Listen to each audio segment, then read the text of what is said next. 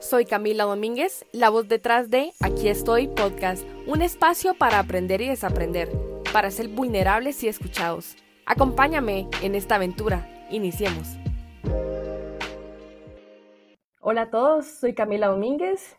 En esta ocasión vamos a platicar con Denise Fefunchal. Ella es escritora, socióloga y docente universitaria de Guatemala y ha escrito varios libros, entre ellos se encuentra Ana Sonríe, Buenas Costumbres, Las Flores y entre muchos otros. Y bueno, Denise, te agradezco por estar acá, por aceptar la, entrevista. Yo quería darle un poco de contexto a los que nos están escuchando de cómo supe de tu trabajo, de tu persona. Y pues fue en el 2015. Yo estaba en mi último año de, de colegio y precisamente pues una maestra que nos inculcó literalmente el amor por la literatura eh, nos introdujo tu libro y fue de los libros que yo más me disfruté durante ese año. Está en mi, en mi último año de, bachillerato, pues sí leíamos bastante. Como yo lo recuerdo, pues es un, es un libro bastante, bastante amigable de leer, pero con temas muy fuertes, pues entre ellos el, el tema del suicidio, ¿verdad? Que al final del libro uno de los personajes principales pues decide quitarse la vida pero pues desde esa vez, pues el libro se quedó en mí, ¿verdad? Todavía lo recuerdo algunas partes. Y bueno, Denise, no sé si nos puedes contar pues un poquito de, de ti, ¿verdad? Hola Camila, muchas gracias, la verdad, muchísimas gracias por la, por la invitación. Y, y, bueno, ¿qué te, puedo, ¿qué te puedo contar de mí? Soy eh, eh, socióloga, esa es mi, mi, mi, formación y mi deformación, creo yo, siempre lo pienso, lo pienso así porque la sociología pues no te deja, igual que muchas ciencias sociales, no te deja, no te deja seguir viendo el mundo como, como lo mirabas antes de pasar por toda esta, esta gran observación. Y creo que es una, una profesión que me ha dado en gran medida una, una forma particular de ver el, de ver el mundo y, y por lo tanto me ha alimentado mucho al, al momento de, de, escribir, ¿verdad? O sea, creo que, que son dos, dos uh, esferas que se, que se complementan muy bien y qué, qué chilero saber que, que fue a través de una lectura de, de colegio que, que llegaste a mí, porque sí tenía esa, esa duda, ¿verdad? Siempre es interesante saber cuál es la, la ruta que lo lleva uno hacia... La ruta del lector. La ruta del lector.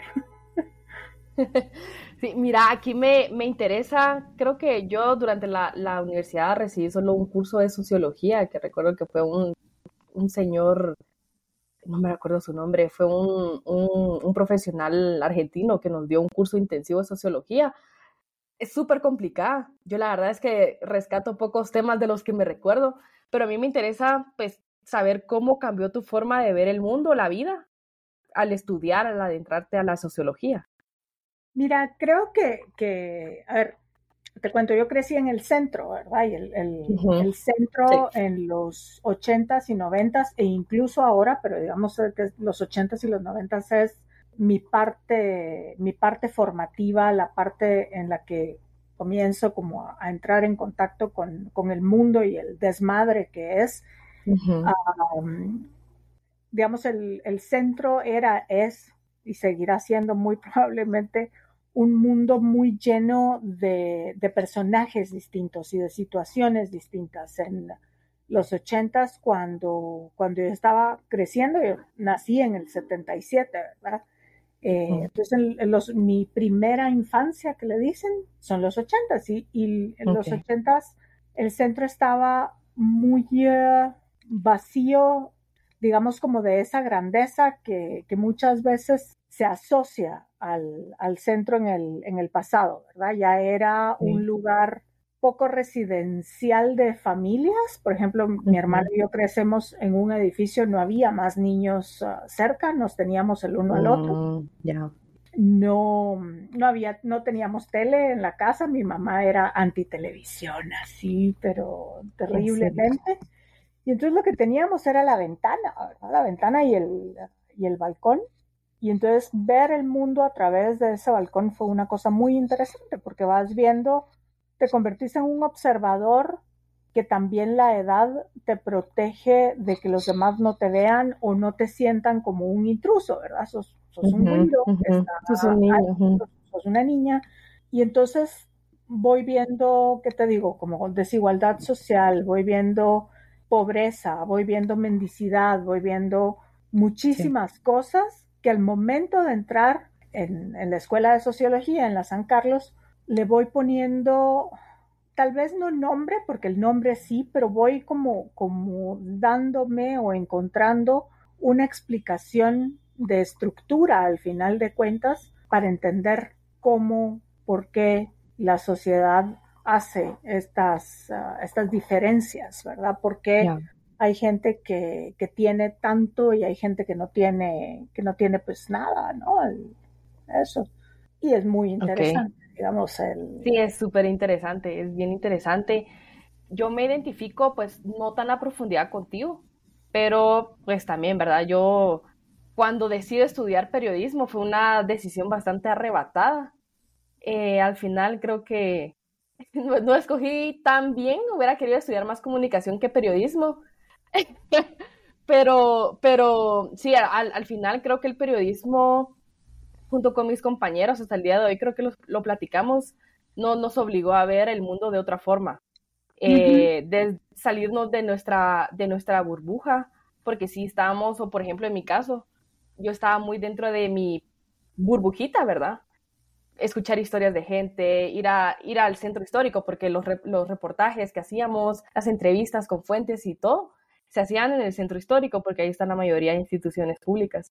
Entonces sí me tocaba pues ir al centro histórico, caminar, ver el tema del parqueo, cruzarme la calle, tener el, pues, eh, no sé, miedo de la violencia, todo eso, o sea, sí te hace salir de tu burbuja, conocer a gente, historias, pero pues estaba leyendo varios temas sobre tu infancia, tú, te, tú tienes un blog, no sé si todavía lo usas. No, mucho tiempo de pensar, lo voy a retomar, lo voy a retomar, pero... Retomarlo, está, fíjate que es para para uno como periodista, porque uno investiga antes a sus fuentes, digámoslo así, para uno como periodista es una gran ayuda, porque sí me ayuda a conocerte un poquito más de tu historia, eh, sí leí bastante sobre tu infancia, sé que tienes pues un hermano, no sé si es menor o mayor. Es mayor. Que, viviste, es mayor. Si viviste toda tu infancia con él y tu mamá, y todos los, los eh, que tu mamá te leía cuentos, que los hacía bailar, interpretar obras de teatro, entonces, no, sé si nos puedes contar un poquito sobre tu infancia. Nos contaste que viviste en el centro histórico, ¿verdad? Que no, tenías televisión. Si nos puedes contar de, tu infancia y cuál es la etapa de la infancia, adolescencia que más disfrutaste. Mira, eh, a ver, sí, nosotros crecimos ah, en, el centro muy, muy cerca de, donde está, digamos, como toda la parte eh, institucional, ¿verdad? O sea, Siempre, siempre, siempre vivimos en un radio como de ocho cuadras alrededor de, del, palacio, ¿no? Y de parque y todo esto, con todo lo que pasaba ahí en, los ochentas y, en los noventas, porque era un, lugar muy político, ¿verdad? Va a ser hasta Álvaro Arzú, me parece que es quien hace esta como atomización de, muchas de las instituciones y entonces manda salud para un lado, manda educación para otro, que esa vaina fue estratégica, ¿verdad? O sea, uh lo hizo sabiendo que eso iba a impedir hasta cierto punto que el centro se paralizara y que siguiera siendo este, este como nodo político. Pero nosotros vivíamos ahí, mi mamá y, y, mi tía crecieron, ellas también en, en el centro, y mi mamá, mi mamá era actriz, entonces era una maravillosa, pero maravillosa compañera de juegos, ¿verdad? O sea, crecer mm. con ella fue, fue realmente una, una, una linda experiencia. Yo creo, ¿sabes de estas cosas? Qué bonito. Que te preguntas o que decís vos, bueno, si yo pudiera regresar a la adolescencia, no, a la adolescencia no regresaría ni loca, ni loca. Jamás en la vida a la infancia sí, tal vez a, esa etapa en la que mi mamá tenía tiempo para, para, jugar con, ah, con, nosotros, ¿verdad? Porque hacía, hacíamos unas cosas eh, como darle vuelta a la mesa del comedor y entonces la mesa del comedor se convertía en un barco pirata o se convertía en ah, el halcón milenario porque era la época de Star Wars, ¿verdad? Las películas de, Star Wars. Y mi mamá eh, interpretaba a Darth Vader o era Jabba the Hutt y, mi hermano y yo éramos Han Solo y Chewbacca. O, Qué bonito de personajes, ¿verdad? Entonces, era, fue, fue muy lindo. Yo creo que, tuve una infancia privilegiada en el sentido de que mi mamá estuvo muy presente, ¿verdad? Y que, sí. Y que esto a pesar de que éramos solamente los tres, mi tía y mi abuela vivían, ah, vivíamos en un edificio y el edificio tenía tres apartamentos nada más en uno vivía una, una señora española que era lo máximo, que era súper cariñosa, que además cocinaba delicioso. Lo único, lo único, ella tenía en, la parte de abajo del edificio un restaurante de comida española. Trauma de la infancia, oír cómo mataban a los conejos, o sea, no tenés idea. Ay, no, qué horrible, no, me como niños lloran como niños. Pero es, Ay, no, pobrecitos. Ese sonido, sí, en mi vida me he comido un conejo. Ay, sí, no soy vegetariana. Yo sí he comido conejo. El de res me gusta mucho y el cerdo también, pero conejo, conejo no. podría. y entonces vivía ella en, en, el segundo nivel, vivía ella en un apartamento, mi tía y mi, y mi abuela en otro, y en el tercer nivel vivíamos los tres. Y, em, como te, como te decía, ¿verdad? No teníamos tele, mi abuela sí tenía televisión, pero mi mm. mamá no le gustaba que nos dejaran ver tele. Entonces era como, mm. la travesura, ir a escaparte y ver un poquito de televisión. Eh, y luego mi, mamá tenía, o sea, una cantidad increíble de libros. Eh, y entonces estaba su cama y alrededor de su cama estaban estas torres de libros. Entonces, eh, crecer con ella, esos, mira, en realidad fue, fue hasta, hasta que ella murió, cuando yo tenía 18 años, siempre hubo una relación a través de los libros. O sea, mi mamá incluso, tal vez, ¿qué te digo? Habrá dejado de leerme en la cama como a los 16, 17, más o menos, en el, en el momento en el que me convertí. Ah, bueno, no, no estabas tan chiquita, ya estabas casi entrando a la adultez. Ajá. En el momento en el que me convertí en un adolescente, como son los adolescentes, ¿verdad? que no es molesto y es, sí. es un bicho siendo adolescente, ¿no? pero tenía esto de que agarraba los libros y te comenzaba a leer y hacía voces y hacía caras y todo esto. Entonces fue, la verdad es que fue muy rico. Yo, yo regresaría, me gustaría, me gustaría muchísimo eh, poder volver a, un momento de juego. Probablemente escogería regresar a un momento de juego solo con ella y mi hermano y a otro momento de juego con, con mis primas mi mamá y, mi hermano, ¿verdad? Que eso era el desmadre cuando llegaban las patojas, le decíamos, cuando llegaban mis primas a quedarse, era, era genial.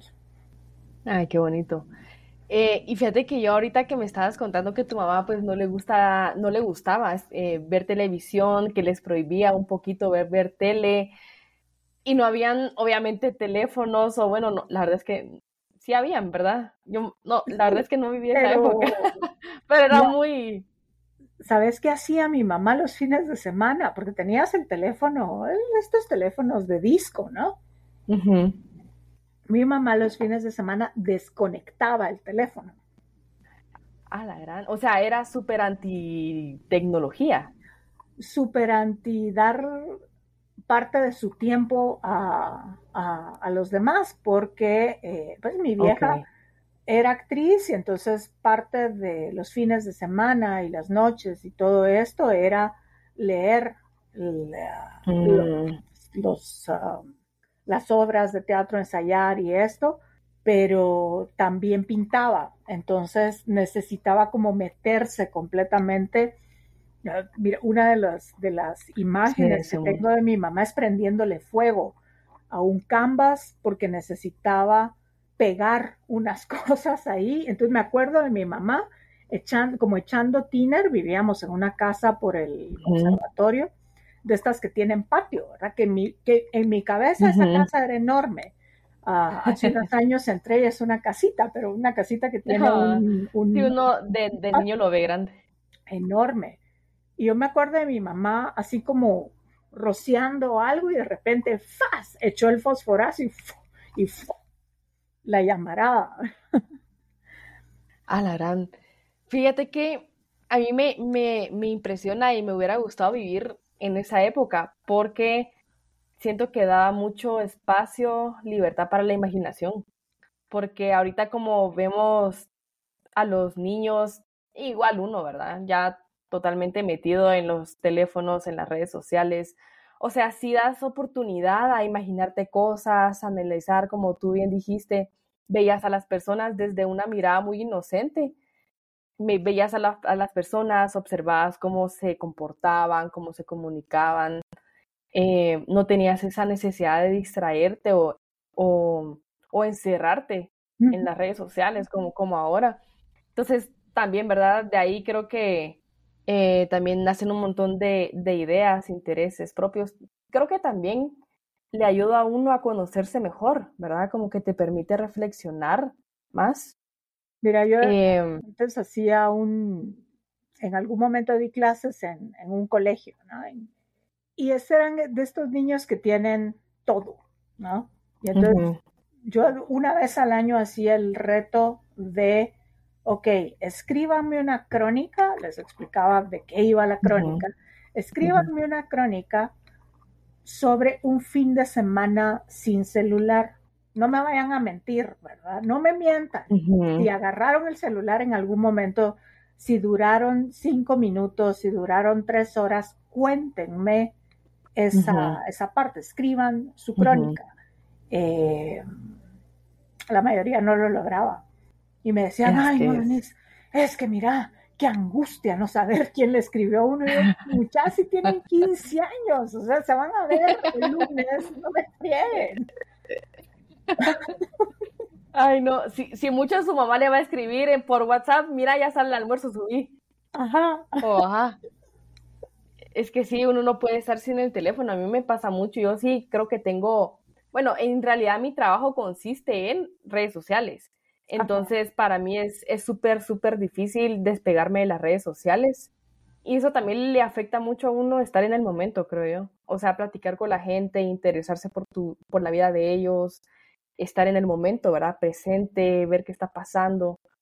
Em, pero también me, me gusta mucho lo que cuentas de tu mamá, me parece fabuloso de que ha sido, pues fue una mamá muy presente, ¿verdad? Que te enseñó tantas cosas sobre la escritura, sobre la danza, sobre la pintura.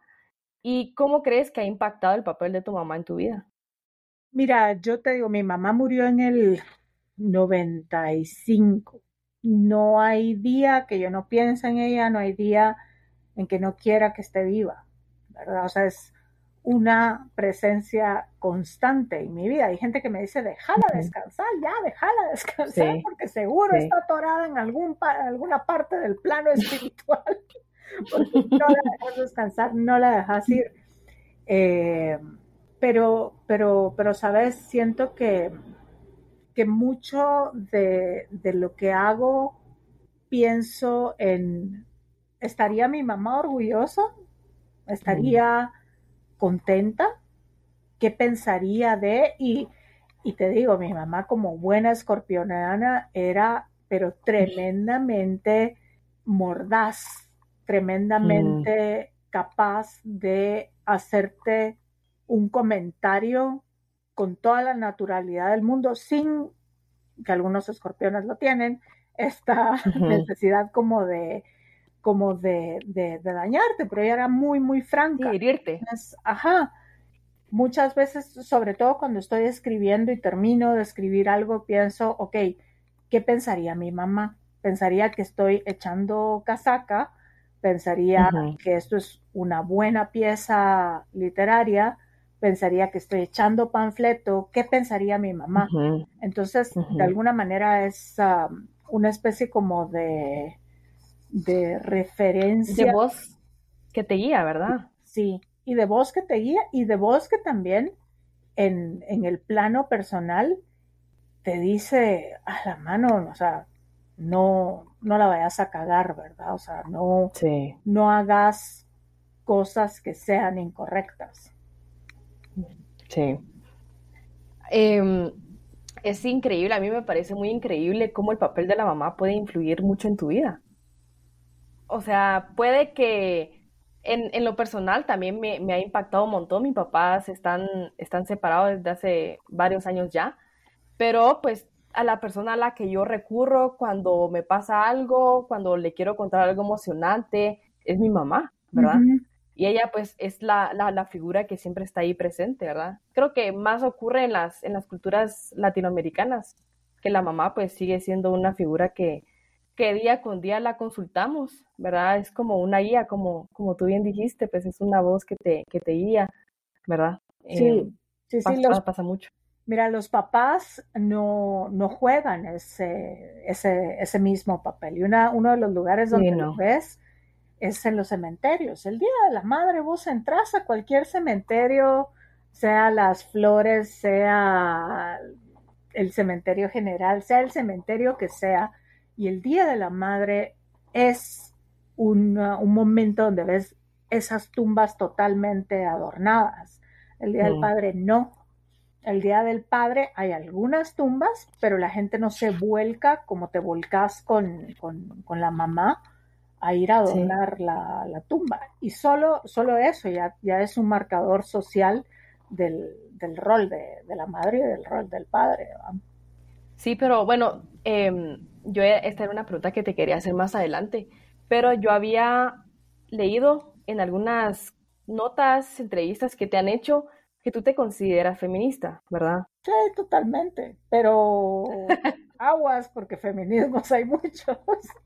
no, no, no, sí, entiendo, entiendo, pero a lo que iba es que también considero yo que el papel del, del, del papá se le asocia mucho con esa voz muy fuerte, ¿verdad? Un poco pues obviamente estamos en una cultura guatemalteca, todavía seguimos viendo mucho machismo, que es, esa, es ese papel muy duro, muy distante, ¿verdad? O influye todavía muchísimo.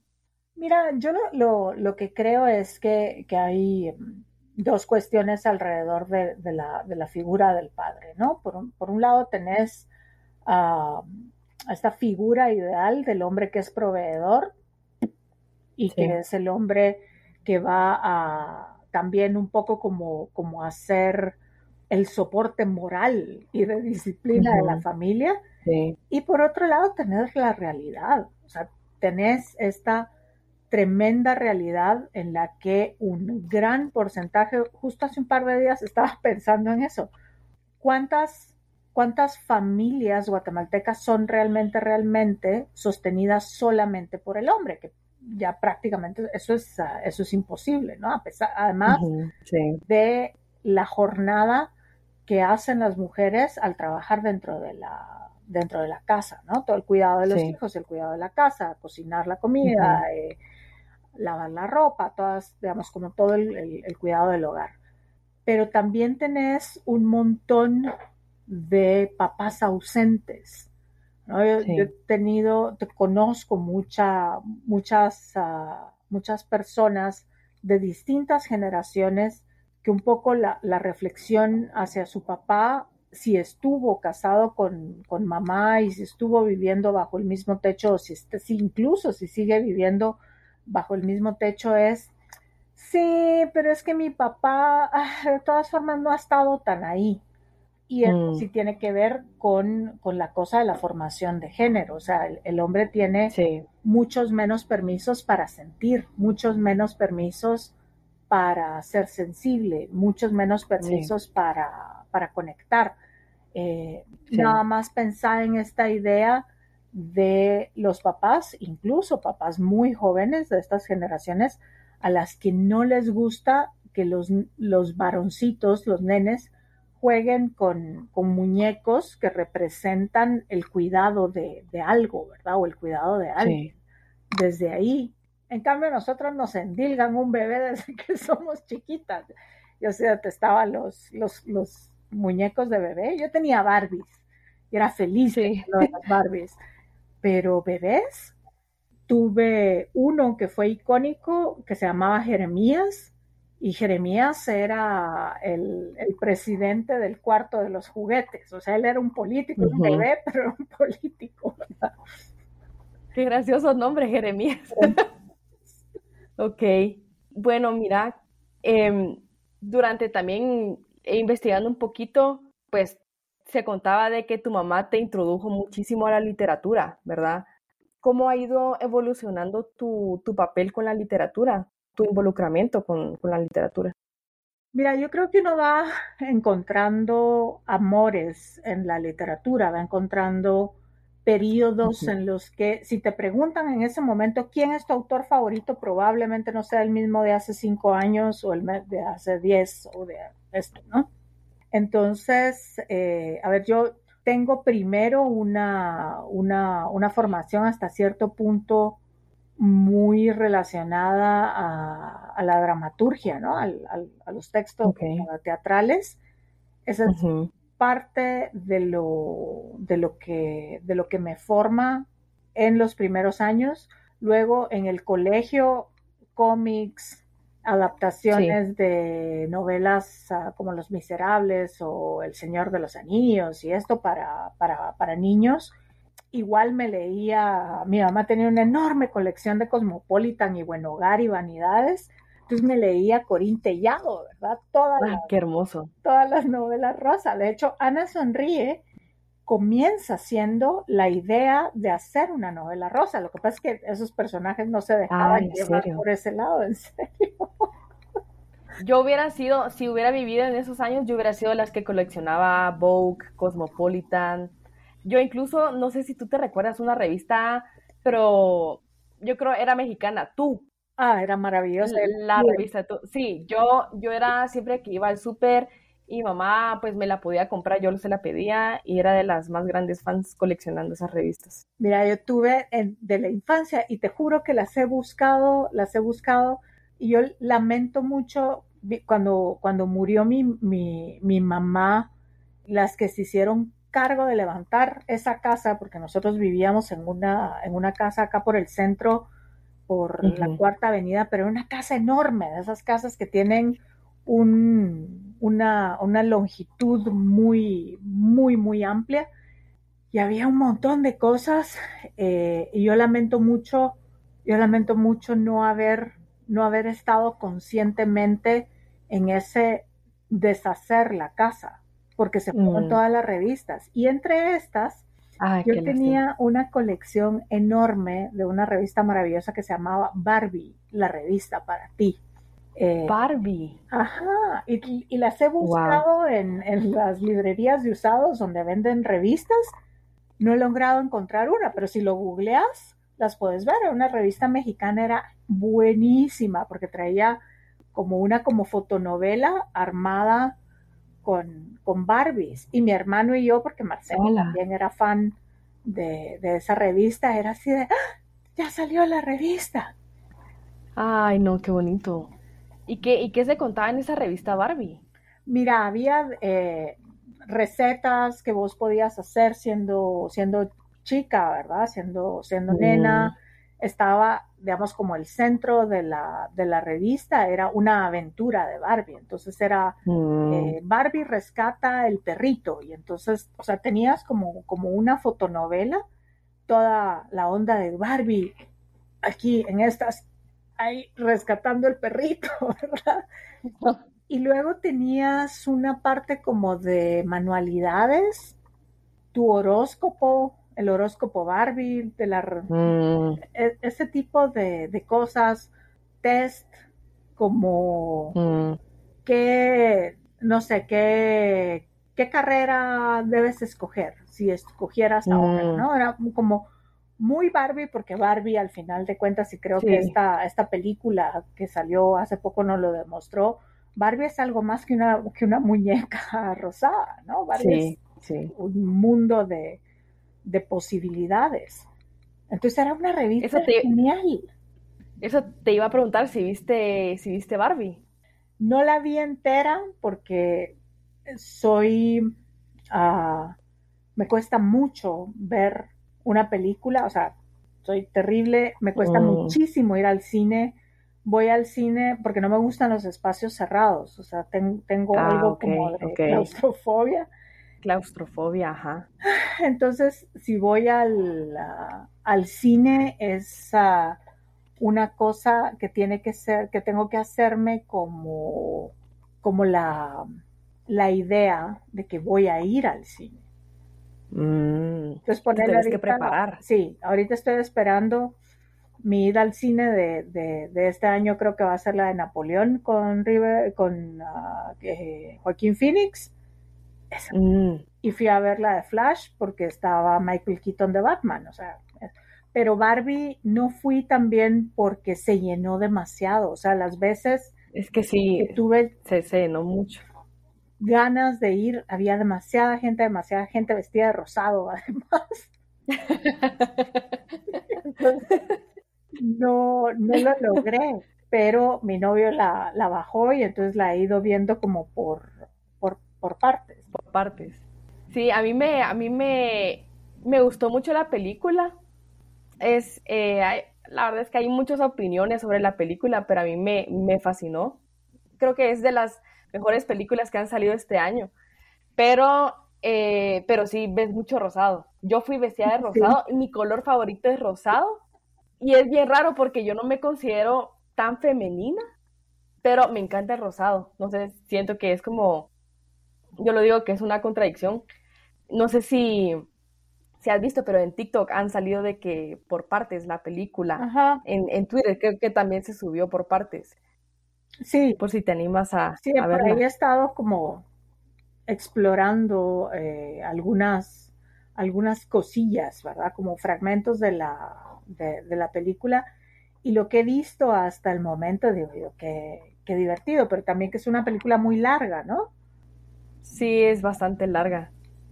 Sí, entonces no, mi, mi, mi, mis periodos de atención son como más cortos. Mm, mm, ok, muy cortos. Y bueno, regresando al tema de la literatura, ¿en qué etapas consideras tú que estás en, en el tema de la literatura? ¿En dónde te encuentras? Mira, yo, yo veo la literatura como, como una experimentación constante. Y regreso a lo que me preguntabas antes de, los autores.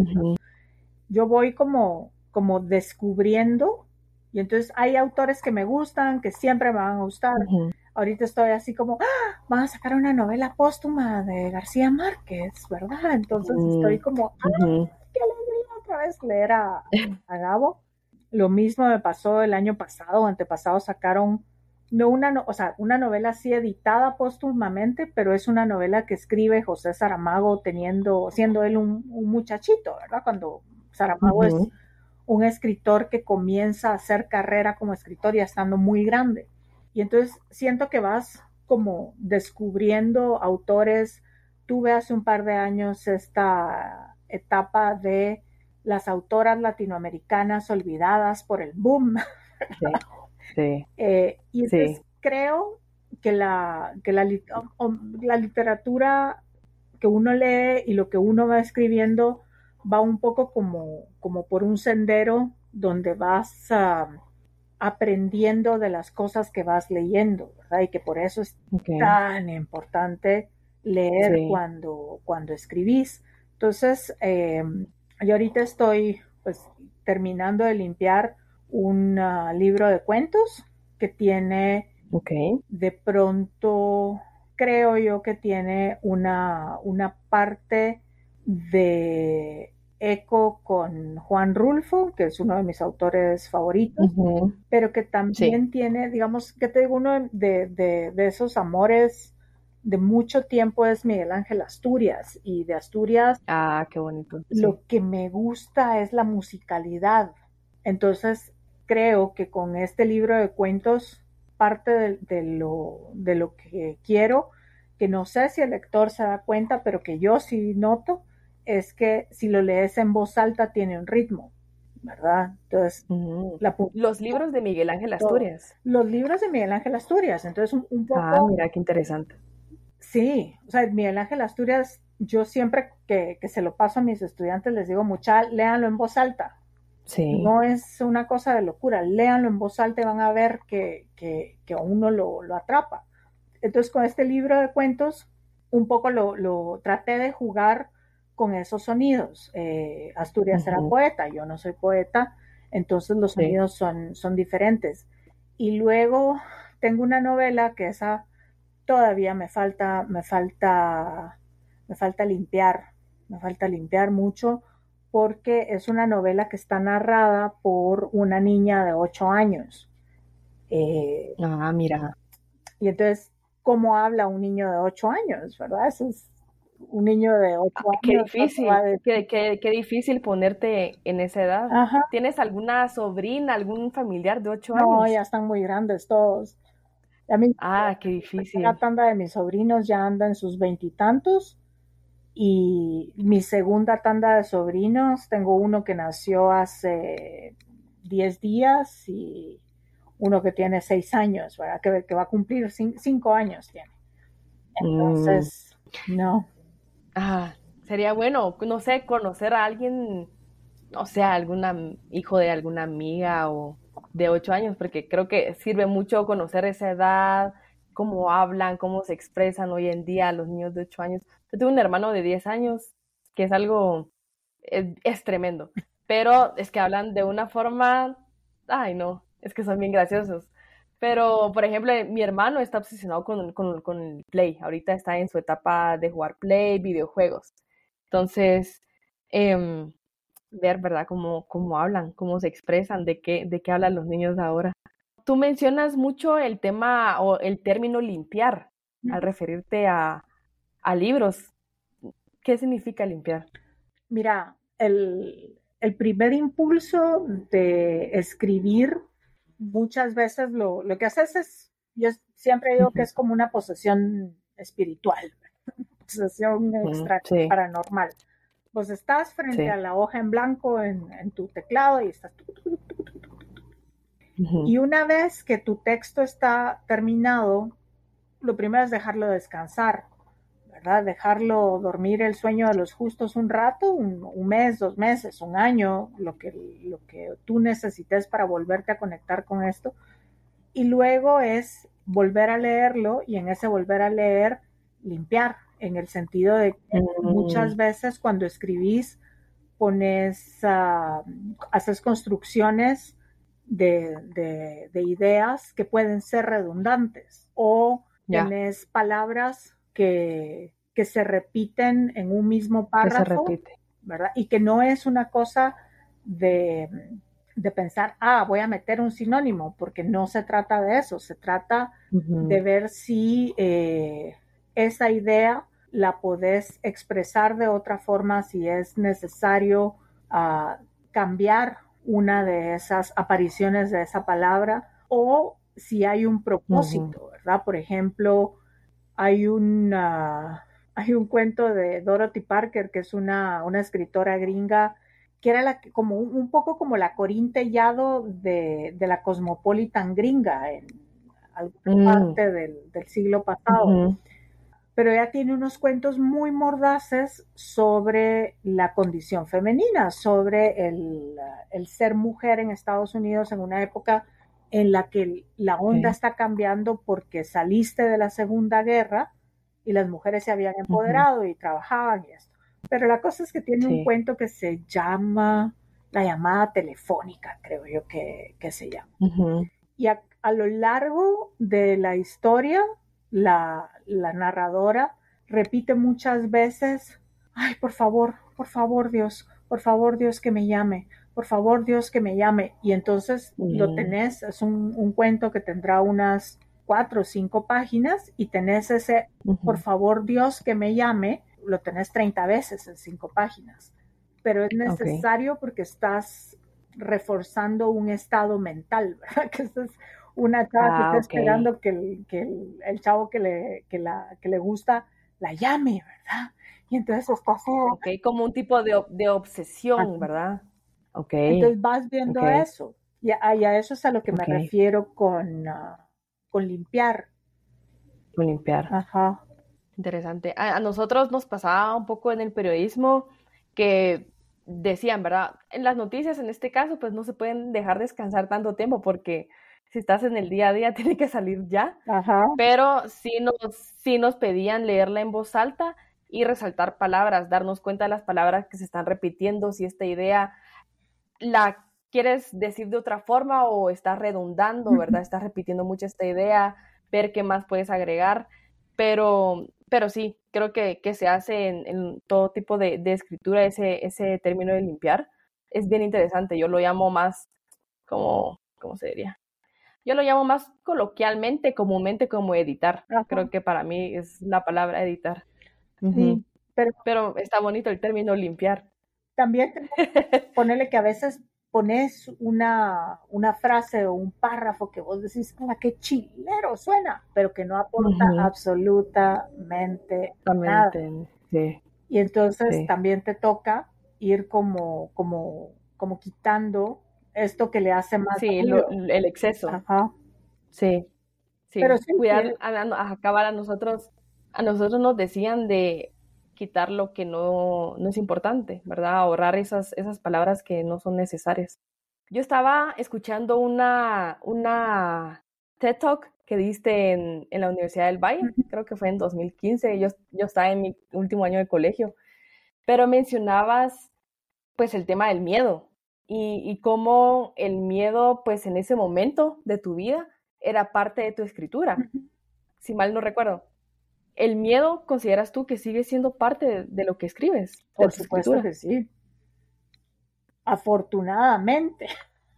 Ah, afortunadamente. ¿Y por qué dices afortunadamente? Porque, eh, mira, creo que, que, una de las ah, de los riesgos cuando ah, escribís o haces cualquier tipo de, arte es ah, creer que ya lo tenés todo bajo control, todo bajo control, y entonces mm, producir y soltar.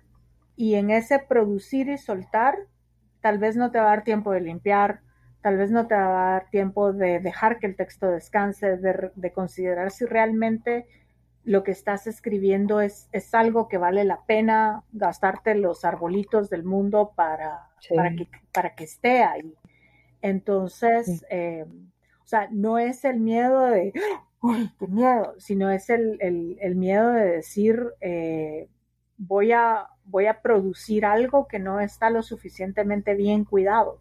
Entonces, eh, eso, eso creo yo que es parte como de, de, las patas de mi mesa de escritora, ¿verdad? Y es fundamental.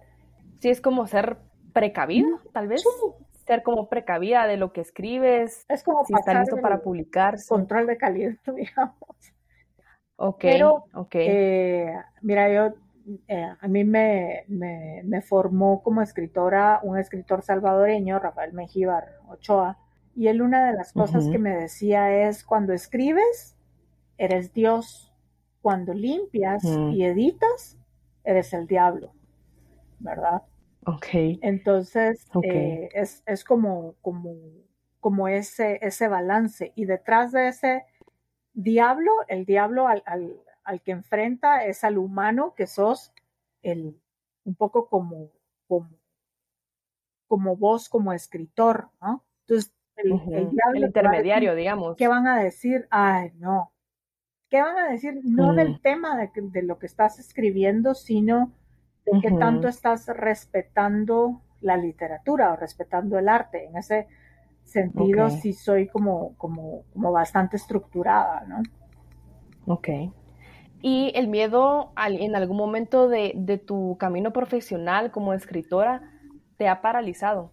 O, digamos, has tenido como el miedo de, no, este libro no es lo suficientemente bueno, o te ha paralizado en algunos meses de no sabes qué escribir porque, no sé, te da miedo salir con algo no tan bueno. O te da miedo no, no poder contar una historia. Yo te digo, este, esta, ah. esta novela de, que está narrada por una niña. Ese es un texto que lo vengo trabajando del 2010 para acá.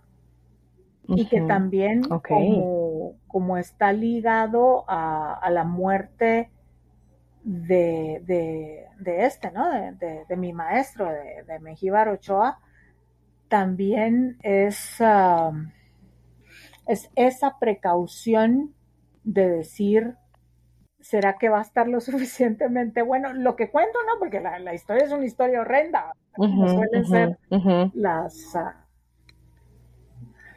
algunas muertes. esta es, esta es una historia muy, muy, muy dura.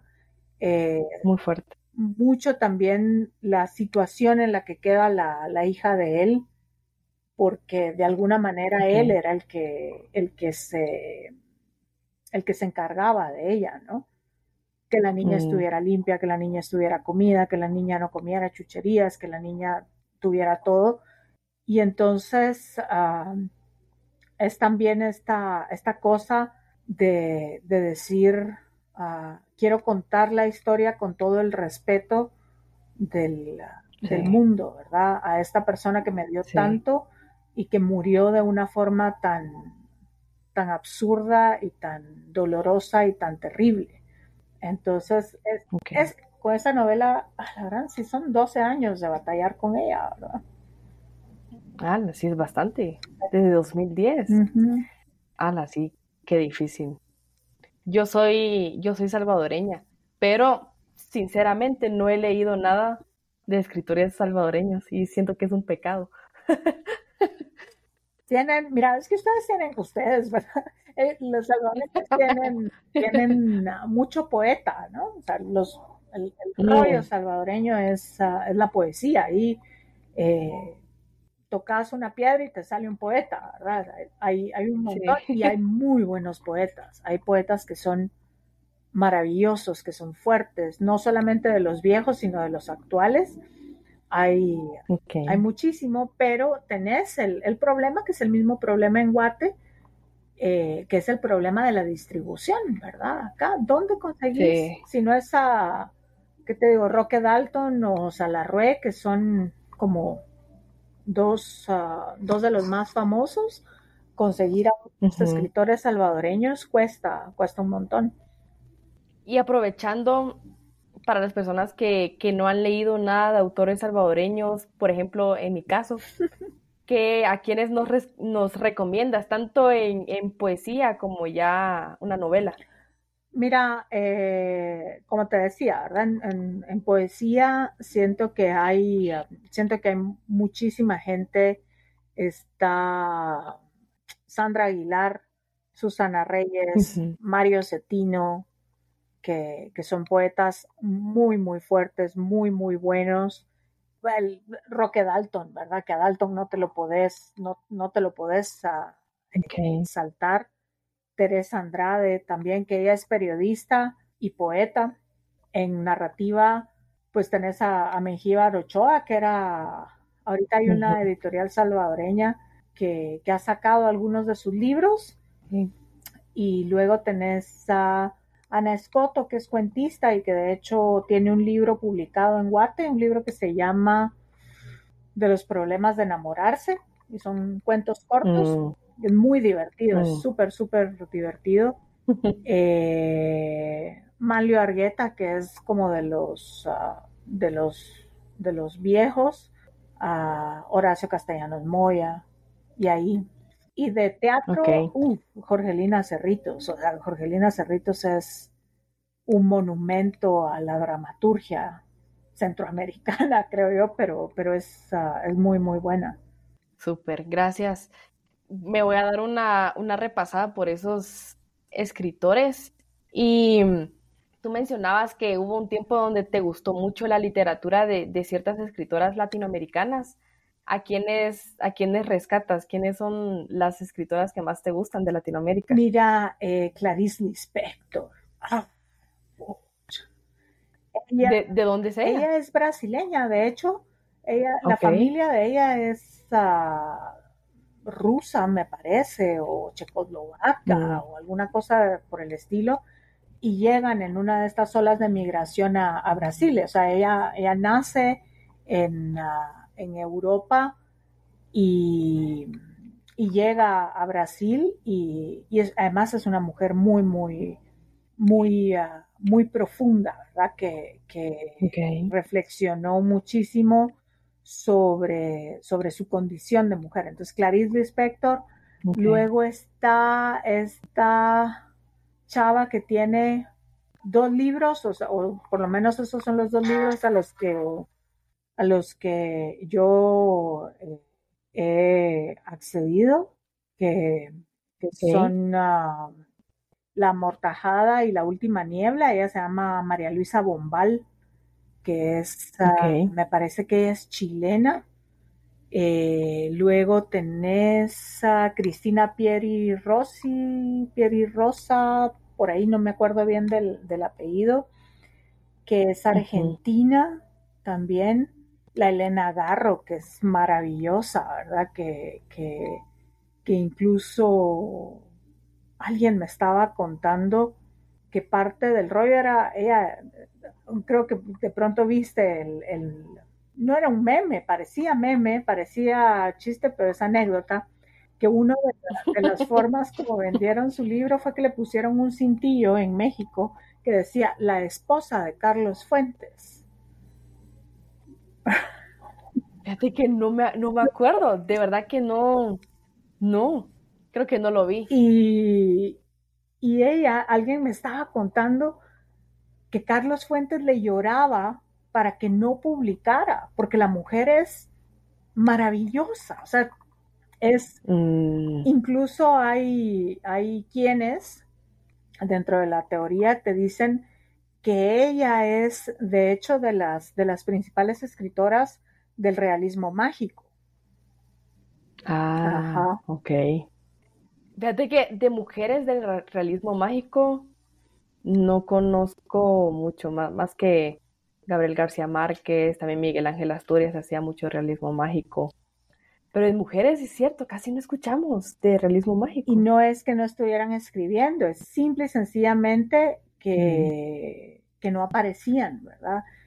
Y te, y te mm. pasa lo mismo en, ah, en Guate. El, año pasado me pide alguien de, de, un seminario eh, que haga una una presentación sobre escritoras guatemaltecas, ¿no? Entonces vengo yo así muy ejecutivamente a escribir mi, presentación y comienzo a buscar y los nombres que te aparecen son los, los nombres de siempre. Eh, Luz Méndez de la Vega, Margarita Carrera, eh, Ana María Rodas, la, Pepita Granados, por ahí Delia Quiñones, digamos, las que ganaron el Premio Nacional de Literatura y luego Vania Vargas, Carolina Escobar Sarti, eh, mm. Isabel de Los Ángeles. ah, María Isabel de Los Ángeles Ruano. Ajá, Isabel de Los Ángeles Ruano, es maravillosa. Ella, fíjate, que yo con ella tengo una anécdota bien, bien interesante. Yo estuve trabajando un tiempo en guatemala.com y una de las entrevistas que queríamos hacer era precisamente con María, María Ángeles Ruano. Ella sí, pero sí la logramos contactar, fíjate, sí la logramos entrevistar e incluso ella recitó un poema. No, ni me acuerdo cómo le hicimos para dar con ella, creo que una, una vecina nos ayudó. En la justo. Pero, pero sí, sí, exacto. Y la, y la logramos contactar y, pero sí, lastimosamente sí. Ay, no, sí, es un caso un poco, un poco triste, la verdad. Mm, sí, Mira, es muy, muy, muy, muy triste. Eh, se está quedando ciega. Ya no oye bien. Parece que durante la pandemia se enfermó y le dejaron unos medicamentos que tenían que ser inyectados y se los, se los tomó en lugar de inyectárselos y eso terminó de, enfermarla y de afectarla y todo. Yo todavía la vi el, el año pasado. Fui a, a verla, ¿verdad? A ver cómo, a ver cómo estaba. y, la verdad es una situación muy, muy, muy lamentable. Pero también ahí hay una, una condición psiquiátrica no, no abordada, ¿verdad? Sí. Sí, también el abandono de la familia, también el abandono del Estado hacia los hacia las personas de tercera edad. Hay muchos temas, muchos temas bien fuertes. Pero la cosa es que hago esta investigación y comienzo a decir, no puede ser que seamos tan pocas, ¿verdad? O sea, no puede ser. Y entonces comienzo a hacer, digamos, como, como a, probar distintas formas de investigación y comienzo a hacer un, un archivo de eh, autoras y más o menos logro ah, rescatar los nombres de unas 300 solamente del, del siglo XX. 300. Ajá. Muchas poetas, Son demasiadas poetas. Y por ahí encuentro, mira, hay un libro que es tan sociológicamente interesante, se llama Poesía Femenina Guatemalense. Entonces son dos volúmenes. Guatemalense. es un libro de los setentas. Entonces son dos volúmenes y, y tenés tres, cuatro poemas por autora pero antes de eso tenés su, biografía. Y entonces muchas mm. veces dice esposa de, madre de tales y mm. tales. Eh, es conocida por sus, ah, entre, entre su círculo cercano es conocida por sus habilidades culinarias. Y vos decís, era 1976, 77 y la carta de presentación de una mujer era ser esposa de, saber cocinar. o sea, y esto es aquí nomás, ¿verdad? Sí. Y entonces tenés un... De una mujer poeta, ¿verdad? Y, de un montón de, de, Mara que quedó perdida, que dejó de escribir. Y entonces una de las cosas a las que me he dedicado es a ir a las librerías de usados y buscar libros de estas mujeres y poco a poco he ido armando una biblioteca, que o sea, tampoco tengo así mil ejemplares, mil números, no, pero sí tengo de pronto unos 30, 30 libros de, de mujeres que escribieron durante el siglo XX y que no las encontrás. Wow. Este trabajo yo sí le veo potencial como para publicarlo en, de alguna forma, como tipo biblioteca sí, sí da mucho potencial para eso. Ah, sí, totalmente. Sí, sí. Em, creo que también ahorita yo estoy en un proceso un poco de, de, escribir y no escribir. La verdad es que yo escribo mis reflexiones, ¿verdad? Mis reflexiones propias. Y, pero siempre nos, nos comentan de que al escribir uno se entiende, ¿verdad? Uno se entiende, entendés dónde, en dónde están ubicadas tus emociones, cuáles son esos pensamientos un poco que se repiten, ¿verdad? ¿Has logrado entenderte a través de la literatura? Sí, o sea, sí, siempre hay una, una parte personal, siempre hay una parte un tanto de catarsis cuando estás ah, escribiendo, siempre hay una parte de, ti que de alguna manera matiza el, el, ah, texto, ¿verdad? Eh, okay pero sobre todo, digamos, si, si lo veo como, como, como, una cuestión terapéutica, creo que la, la, escritura justamente de Ana Sonríe fue una, una escritura que me permitió mucho regresar a las historias, aunque no son las historias contadas de A a, Z, de mujeres que son, ah, que, que, fueron o que son fundamentales en mi vida, sí es el, regresar a una, a una reflexión sobre cómo es que eh, esos distintos modelos de, ser mujer te, impactan y te, y te marcan, ¿verdad?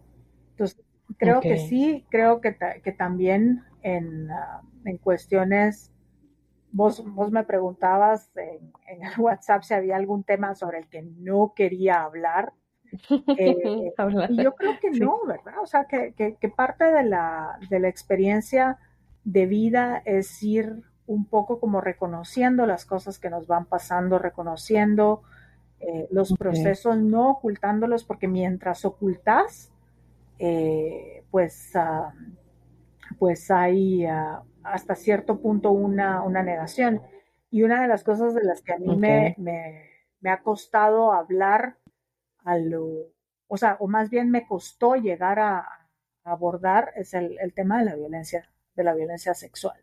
Entonces, sí, eh, te diría, como dicen ahora, soy sobreviviente de violencia sexual. Eh, y creo que parte del ejercicio de la escritura me ha ayudado a, entenderlo, a superarlo, a manejar, a sacar las, las emociones, ¿verdad? Y, eso es una, una, una cosa muy interesante del ejercicio de escribir. el lunes tuve una entrevista con, mi psicóloga y ella cuenta un poquito sobre su historia sobre eh, una relación de codependencia. Y es muy fuerte porque yo también me identifico con ese tipo de, digamos, esa codependencia emocional, pues también te lleva a ese tipo de, violencia. Pero lastimosamente también es uno de los temas que, ocurre mucho con las mujeres, o sea, que se, que se ven atrapadas en este tipo de, de relaciones abusivas, tóxicas y que comienzan, lo hablábamos en la entrevista, que comienza como tipo red flags, ¿verdad? Mira, no le escribas a tal persona. Eh, no me gusta que, tengas solo amigos hombres. Mira, ¿y por qué regresas tan tarde de tal salida? Entonces comienza como de a poquitos y ya se convierte pues en, algo bastante grande. Sí, o sea, mira, es que al final de cuentas no puedes escapar un poco de, de esta educación de tantos siglos donde de alguna manera eh, las mujeres se, se, vuelven como un objeto o se vuelven una posesión de los hombres. O sea, eso es, eso es así. Incluso mucha de la de, los productos culturales, canciones o piezas de, de, arte visual, piezas plásticas, series de televisión, telenovelas, las telenovelas de los noventas y de los ochentas, decís vos, pero ¿en qué diablos estábamos pensando, verdad? Mira, yo amo, amo Betty la Fea, pero cuando la veo, dejo a la feminista a un lado porque si veo Betty la Fea... Mi yo feminista desaparece.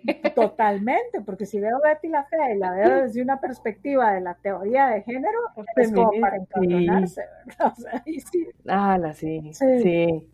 Fíjate que te pregunté si eras feminista porque, mira, yo sí me considero feminista. La verdad es que del tema sé lo básico. Eh, como tú dijiste, sí hay diferentes tipos de feminismo, es tan amplio el tema, pero yo cuando menciono algo del feminismo en mi familia, se vuelve una, no una pelea, pero sí se vuelve como algo que, como que lleva mucha controversia. Porque mis hermanitos les he ido poco a poco enseñando, ay, sí, tú, feminazi y tal, ¿verdad? Ese, ese tema que, que a mí me disgusta mucho. Pero es que da mucha risa porque son niños y todavía no comprenden, hay que enseñarles poco a poco. Pero, pero para ti, ¿cómo ha sido tu caminar siendo feminista en Guatemala? Mira, lo, lo, lo que pasa es que yo no soy, a ver, no soy feminista agremiada, ¿verdad? O sea, no participo en, ningún grupo, no soy parte de ningún círculo.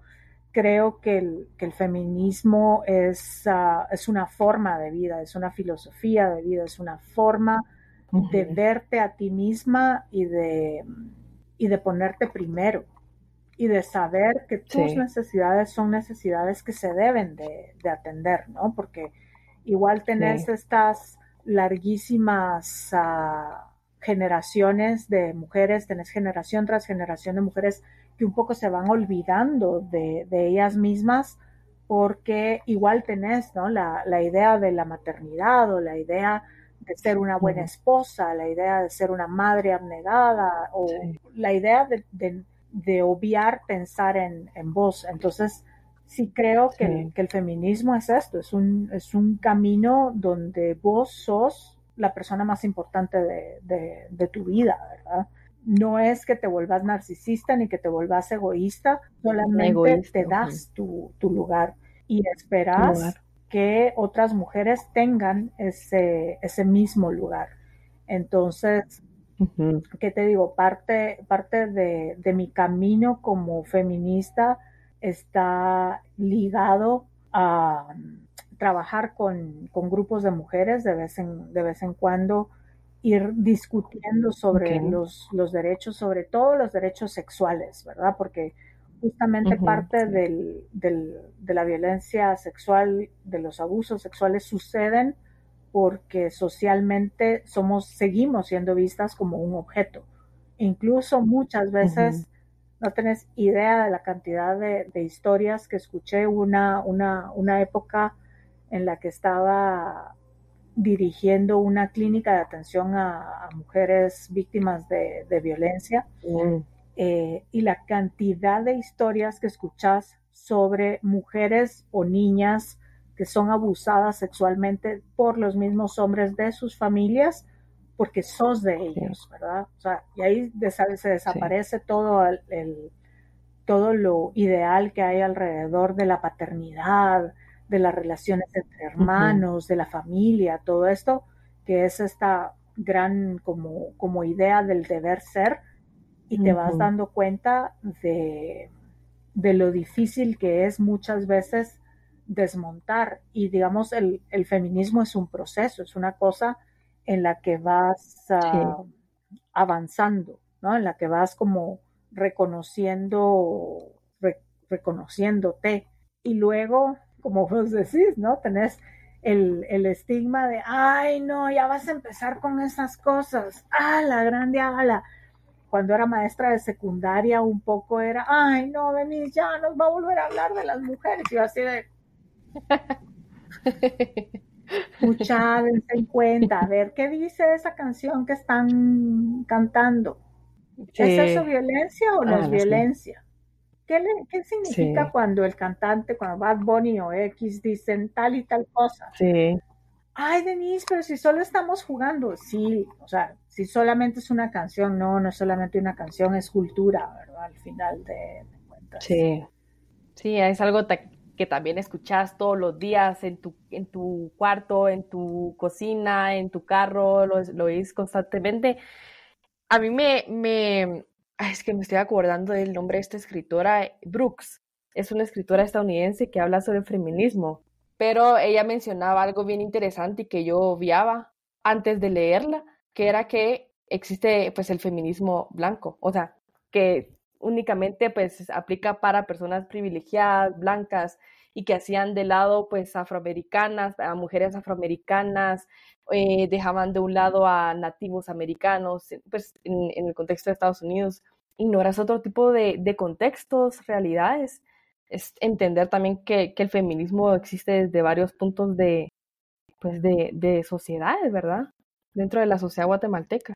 Sí, porque mira, eh, en Guate um, uh, hay también una, un cuestionamiento desde, desde las mujeres indígenas a justamente estos feminismos occidentales, ¿verdad? Y, y que igual, uh -huh, si vos sí. lo ves eh, objetivamente, el, el, el, modelo de feminismo, las reivindicaciones feministas que se hacen en los 60s, en los 70s, en adelante en Europa y en Estados Unidos no siempre están, no, no siempre tienen, digamos, como, como estas mismas aplicaciones prácticas, podríamos decir.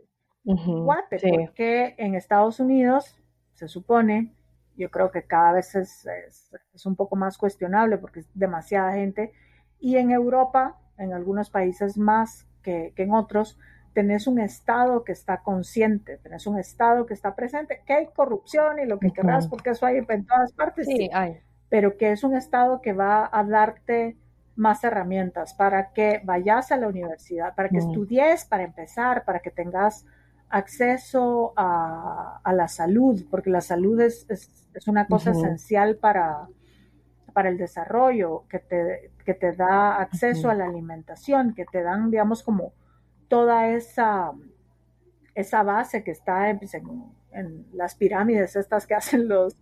En la pirámide de Maslow, creo que se llama. Sí, que son tus ondas básicas, sí. ¿verdad? Y si tenés lo básico, sí, sí. entonces puedes ser artista, puedes ser revolucionario, puedes ser política, puedes hacer un montón de cosas.